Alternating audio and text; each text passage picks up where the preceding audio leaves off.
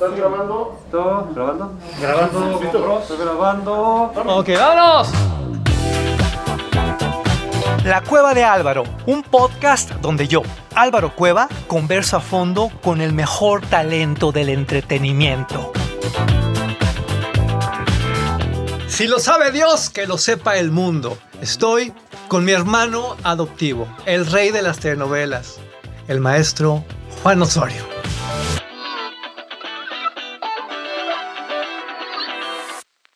Gracias, Álvaro. Qué bonitas palabras de mi hermano adoptivo. Este, sí, eh, la mamá del señor Álvaro Cueva, doña Cristina. Me, Cristela. Eh, Cristela. Nos, este, tenemos muchos años de conocernos, de hablarnos. Debo de reconocer que es mi crítica más dura que tengo en cada proyecto, pero también la persona más amorosa que me manda sus bendiciones y me desea mucha suerte en cada proyecto. Por eso lo que acaba de decir el señor Álvaro Cueva, hermano, es verdad, es una, una hermandad de muchos años que me ha permitido estar cerca de la familia y que hemos compartido momentos bien bonitos y momentos muy difíciles. Gracias Álvaro por estar aquí en tu programa. Juan, tenemos que hablar, por favor, de este exitazo de tu nueva telenovela. Eh, ¿Qué te puedo contar en esta cueva? Pregúntame lo que quieras, te voy a contar los secretos de lo que hicimos, de lo que ha pasado, porque es hora, al fin estamos tú y yo. Entonces, nadie se entera. El amor invencible. ¿Cómo llega a ti esta historia? Llega porque es una, una telenovela eh, portuguesa y me llama mucho la atención que allá gusta mucho, le va muy bien. Se, allá se llama Mar Salado. Y entonces eh, dije yo, a ver, a ver los personajes. Y me empieza, nos empieza a los escritores y a un servidor a cautivar el tema del empoderamiento de la mujer. Y ya no era la protagonista típica de dejarse de estar sometida bajo el yugo de un hombre. Eso me gustó mucho, nos gusta mucho. Empezamos a ver la historia y nos damos cuenta que esa es la columna principal de este personaje que es el Leona Bravo pero las subtramas también son muy bonitas y me permite de repente lo que eran las tele, telenovelas antiguas de, de, las estelares de la red media, que es un triángulo amoroso en el cual la protagonista se debate entre, entre cuáles las fortalezas y cualidades que tiene este galán con este otro, ¿no? Y entonces eso nos llamó mucho la atención. Presúmele tu reparto, por favor, porque tienes un repartazo de aquellos. Nosotros ya teníamos la historia ya estábamos desarrollando libretos, pero no tenía libretos, yo tenía que empezar a armar el reparto. Entonces yo le hablaba a los actores y les decía, mira, va a haber una novela así y así, empezó así, pero no tengo libretos. ¿Tú crees en mí? ¿Confías en que yo te voy a cuidar a tu personaje? Y, lo hacemos.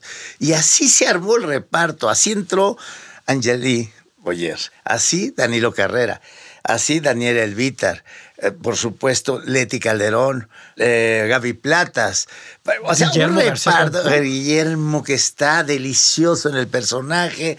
Eh, cada uno de ellos fueron, uh, fueron queriendo. Juan Soler, increíble, el, el, decir tocayo le entro, porque además él no arranca la historia, pero yo me apunto en la serie porque creo en, en la telenovela. Y de ahí también, por ejemplo, Pedro de Tavira es su primera novela. Alejandra Ambrosi es su primera novela. Y está la señora Luz María Jerez, que Luz María Jerez siempre ha salido de que la rica por el ojo claro. Y acá la pongo en la vecindad de una, de una abuela, bueno, increíble. Y sorpresas que tenemos. Por ejemplo, está Eduardo Barajas, que nos hace eh, lo, en la serie de El último rey, el hijo del pueblo, él hizo Vicente Fernández joven, Eduardo Barajas. Bueno, aquí nos estamos iba a ser un personaje de un, una un drag, la drag, drag queen, Ajá. que está increíble cómo está quedando. Y, y bueno, de ese tipo de elementos fuimos creando esta historia y su inicio al aire fue espectacular de cómo el público recibió esta propuesta. Yo estoy enloquecido porque recuperaste la parte estelar de la telenovela de la noche. Es como volver a estos tiempos legendarios de Pimstein, de don Ernesto Alonso, cuando sabías que en la noche ibas a ver lo mejor de lo mejor. ¿Qué locaciones, qué valores de producción, qué dirección? Eh, Eric Morales, que hemos hecho una gran mancuerna, nuestro director, la verdad es un hombre tan apasionado como su servidor y son horas de trabajo, pero que te llena de satisfacción cuando en la pantalla estás viendo el resultado. Yo creo que, que el secreto de todo esto es la vieja guardia, la vieja escuela que uno adquirió, Álvaro. Yo no puedo olvidarme de, por ejemplo, Corazón Salvaje, por decirte una novela que a mí...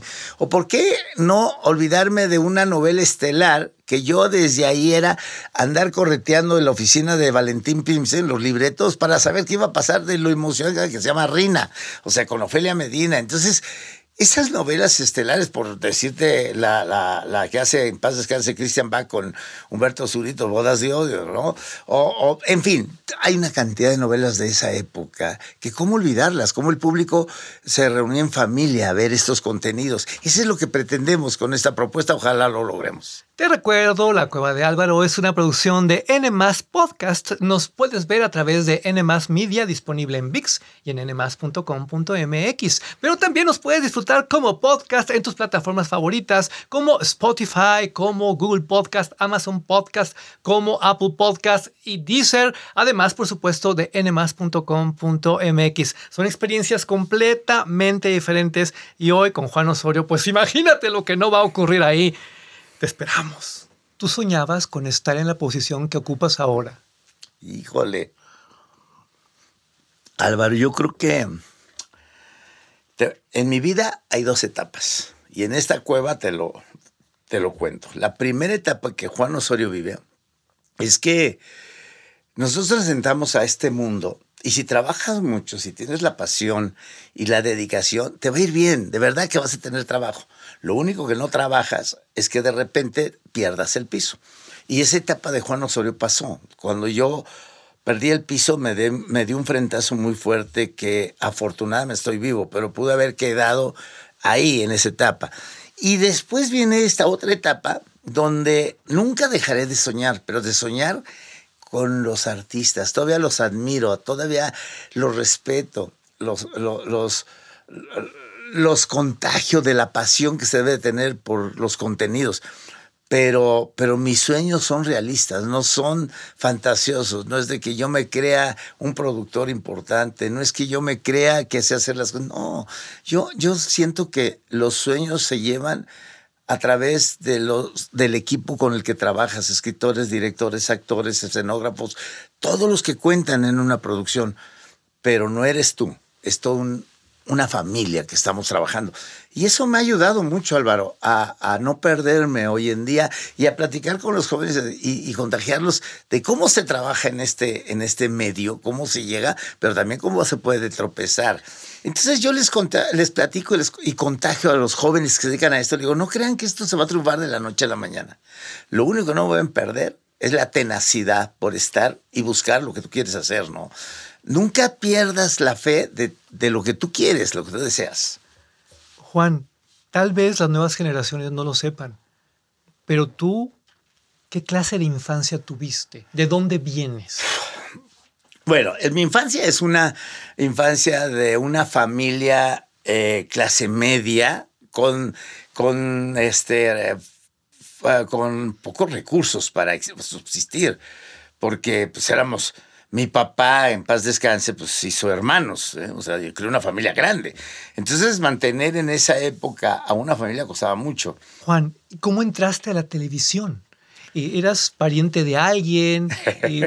¿Cómo? De la, sí, sí, voy a contar mis, mis, mis padrinos que me hicieron, este, permitieron entrar a este medio, nada más repuntando mi infancia, una infancia en la cual siempre sonreí. O sea, la vida a mí nunca me trajo problemas. Si los reyes ese día no, no habían llegado a mi casa, no importaba. O sea, yo sabía que el año próximo los reyes iban a juntar para poderme traer. O sea, iba a ver el milagro, pero nunca perdí la esperanza, nunca me decepcioné. Era un niño que jugaba, que se reía en la calle, que jugó trompo, tacón, coladeritas, estos juegos infantiles en los cuales se permitía en la calle que hoy no nos podemos dar ese lujo. Entonces, ¿cuáles fueron mis padrinos, Álvaro? Fueron tres, muy importantes. Primero, la necesidad. La segunda, el querer trabajar en este medio. Desde chiquito yo siempre tenía la convicción que yo tenía que estar en este medio. Como fuera del lugar. No tenía más ideas que seguir un cable y así llegué. Del televisor que estaba en la casa de ustedes, un televisor que mi papá de marca Admiral, que ya no existe, blanco y negro. Desde ahí yo veía dos cables, uno que era la corriente y el otro que era una antena de conejo. Desde ahí empecé a, a seguir ese cable hasta llegar a Televicentro, que era donde salía la señal. Pero yo no encontraba la lógica de saber que un ser humano como Álvaro Cueva podía yo verlo a través de una televisión. Entonces tenía que entrar. Entonces digo, la necesidad, la curiosidad y, la, y, por supuesto la, la tenacidad de saber que yo quería. Y la tercera, yo creo que, siendo honesto, ha sido el, el, el amor más importante de mi vida, hacer este medio. Me gusta mucho lo que hago. Me gusta mucho hoy en día, con los años que tengo, compartirlo con los jóvenes, con la gente. Me gusta mucho.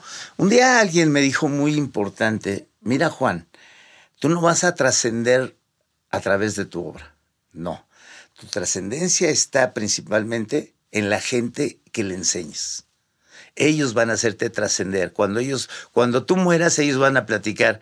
Juan me enseñó esto, Juan me regañó por esto y Juan le aprendí esto. Y es verdad. Hoy en día me doy cuenta que a través del tiempo eh, se ha hecho escuela. Tú sabes que yo me dedico a la crítica profesional de televisión desde hace más de 36 años. Estoy al tanto de todo lo que pasa, estoy al tanto de todo lo que se dice, es mi trabajo. Y quiero que escuches algo que me tiene con la boca abierta. Es lo que se dice de ti en el mundo. No lo digo yo, lo dice Netflix. Muchas gracias, madrina. Te voy a echar muchas ganas. Ahora sí soy tu madrina. Voy a ser novia negra. Suena telenovela de Juan Osorio. Solo tengo que ganar unas luchas y en cuanto vea que Rocío me respeta, le muestro mi rostro. Suena a telenovela de Juan Osorio. Eso solo se decía antes de Valentín Pinster y de Ernesto Alonso. Pero en otros países, en el mundo entero, te das cuenta de lo que has conseguido. ¿Te das cuenta? Gracias, Álvaro. No, no, no. Este, yo creo que entre eh, este medio es fácil, Álvaro, de perderse, pero entre más sencillo seas, más humano te mantengas, tienes más alegrías. Y esto que acabo de oír me puso la piel de chinita. Hay muchas personas en todo el continente que nos están mirando, que nos están escuchando, que te toman como modelo. Y yo quisiera que les dijeras qué tan importante es estar bien para hacerlo bien porque yo no creo que sea casualidad que estés creando lo que estás creando ahora y que estés tan bien en tu vida, Juan. Tienes que estar bien en tu interior, en tu casa, en ser humano. Tienes que estar muy convencido de lo que estás haciendo y que no le haces daño a nadie. Yo soy feliz con lo que tengo. Yo me paso feliz riéndome con, con mi pareja eh, cuando voy por ella, cuando le regalo unas flores, cuando se sube al teatro y le aplaudo. A mí no me importa si, si soy ridículo o no. Mis sentimientos hoy en día no tienen freno porque no le tengo miedo al ridículo ni a la vergüenza. Soy yo, punto. Y que me conozcan tal cual. Le he dicho a, a mi hija, que es mi otro brazo derecho, Miriam, mira hija, hay ciclos y yo no quiero, yo no quiero que el día que me muera este, lágrimas y sufrir. No, o sea, hay un ciclo que se cierra y Dios sabe por qué en ese momento se, se llega al término de mi periodo de vida. Pero lo que sí te quiero decir es que estoy muy satisfecho como ser humano por todo lo que he hecho y todo lo que he compartido con la gente.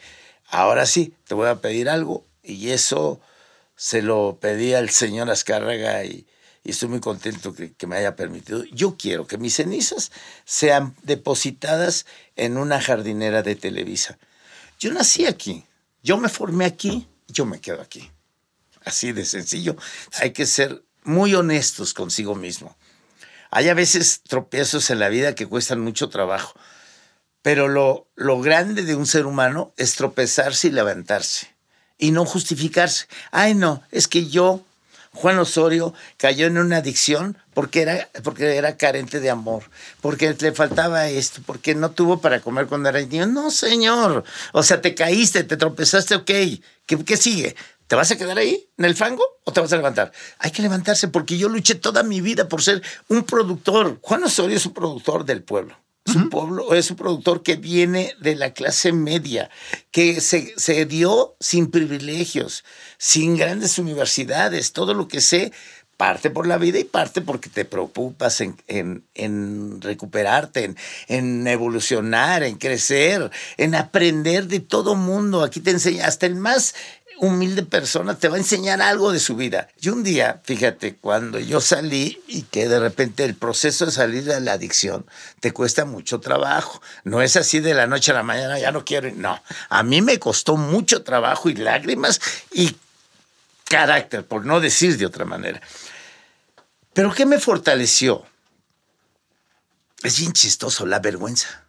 Yo decía, si Dios no lo quiera, me muero mañana y yo sigo consumiendo ya sin que nadie se cuenta. Yo lo logré y todo. ¿Qué va a pasar cuando yo, yo estoy muerto, pero que le digan a mi hija, a mi mujer, mis hijos, mi mujer, la gente como tú, Álvaro, como la gente que trabajamos en este medio, que digan, ¿qué crees? Juan murió y le encontramos que seguía, eh, tenía este eh, re- residuos o que estaba consumiendo, que estaba tomando. Es un orgullo que yo tengo el del el día de hoy, no consumir, no tomar, disfrutar la vida de otra manera, llegar tranquilo a la cama de mi casa, acostarme, hablarle a mi mujer, darle la bendición, desearnos bonita noche, al otro día levantarme con la cara de frente y decir, un día más que logro mi recuperación y mi orgullo. Por eso te digo que fue vergüenza la que me, la que me hizo irme sosteniendo. Hoy en día ya no es ni la vergüenza, no es más que la gran calidad de vida que tengo y que, y que me le pido a Dios que me dé vida, me dé salud, porque quiero concluir con este amor que ha empezado tan hermoso con mi mujer, con mis hijos, concluirlo en la ilusión que ella tiene. Y, y ¿por qué no? Yo sí, eso sí soñar. Hay muchas cosas que amo de ti, Juan Osorio, pero la que más admiro es tu capacidad de reinvención.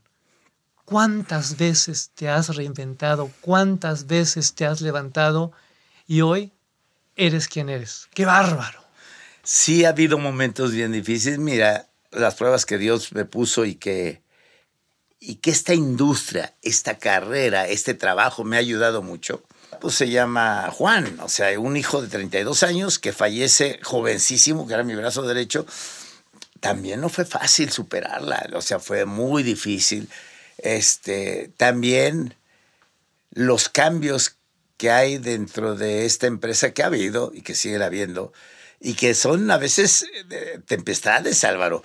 Eh, La gente no ha de saber, pero les cuento que una de sus trayectorias o de su currículo de Álvaro Cueva es que trabajó dentro de Televisa en el área literaria. O sea, estuviste ahí, entonces tú sabes que eh, eh, esta empresa de repente los, los eh, huracanas, si no te agarras bien, si no estás bien afianzado, te vas. Entonces, eh, en esta trayectoria y en esta carrera se aprende a vivir, se aprende a reinventarse, como tú dices, porque si no, vienen jóvenes. Ve aquí, por ejemplo, no nos rodea la familia Álvaro, este, Álvaro, ¿no? Que son de señoritas, de niñas que ya traen otra mentalidad, ingenieras ya que traen ingeniero mujer, que, que- que traen otra dinámica. Entonces, si tú no te pones con ellos a aprenderles y a, la, a la vanguardia, te quedas, Álvaro.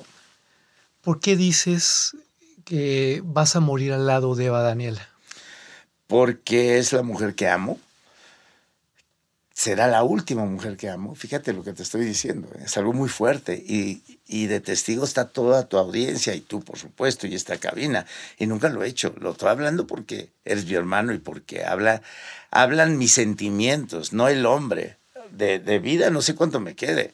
Pero mis sentimientos y mi mente sí están bien firmes en esta decisión. Entonces, creo que me falta mucho por vivir en cuestiones de amor.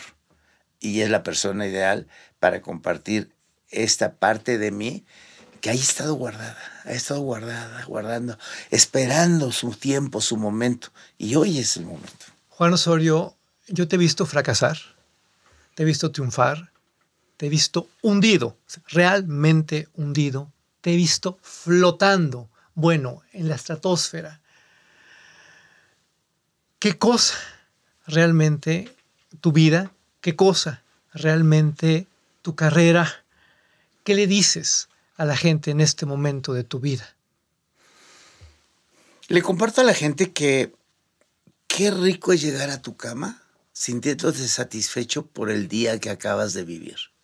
Porque no fuiste egoísta con tu carrera, con tu forma de vivir y con la gente que se acercó a ti. Eso te lleva a que te acuestes a tu, que llegues a tu cama y te acuestes. Y aunque a veces sufras de insomnio, por eso nos pasa a todos, no importa. Esa parte de paz, de saber es- vivir con, la, con el silencio, es maravilloso. Si yo le tengo que agradecer algo a la vida, es que he aprendido a vivir conmigo mismo. He aprendido también a valorar todo lo que me rodea, amar a mi familia, a no perder la pasión por lo que hago, a seguirme poniendo retos en la vida. Hoy, por primera vez, te lo voy a confesar. El 12 de diciembre que muere don Vicente Fernández, yo lo estaba viendo en la televisión, la noticia. Me pareció un golpe fuerte para, para este país y de verdad de las figuras internacionales que, dejaban un gran hueco. Al día siguiente recibo la llamada y, y el compromiso de hacer su vida. Yo en ese momento, Álvaro, te juro que salí de la oficina de mis jefes sabiendo si era correcto que hubiera aceptado el reto o si realmente iba a poder con él. Todo eso en tu mente. ¿Y qué es lo que yo le comparto a la gente que nos está viendo? Lo único que la vida te está ofreciendo es que te, que te proyectes en lo que has hecho toda tu vida. Y lo que haga la gente en su vida, que crean en ellas y que vayan sin, sin temor a equivocarse. Porque cuando te equivocas también se aprende. Pero si no te equivocas, te da mucha satisfacción haber aceptado el reto. Y eso es lo que pasó con, con este proyecto. Estoy muy orgulloso de haberle hecho un homenaje a una de las figuras más, más reconocidas mundialmente que traspasó océanos con su carrera, con sentimientos.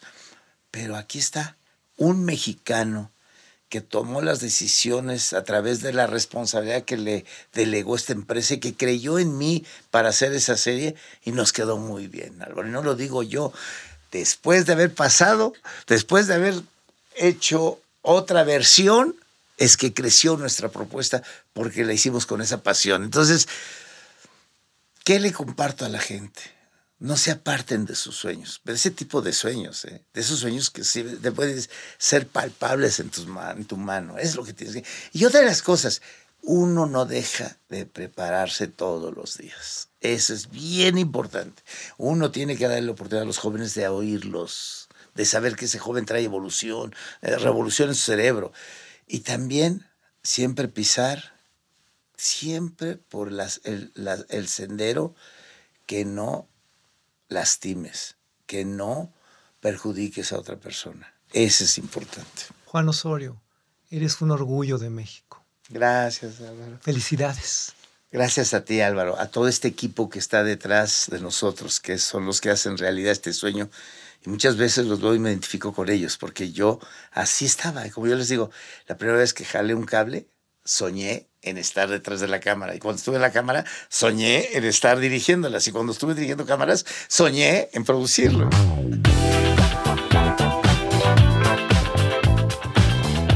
Nunca dejes de soñar, Juan Osorio. Hasta la próxima.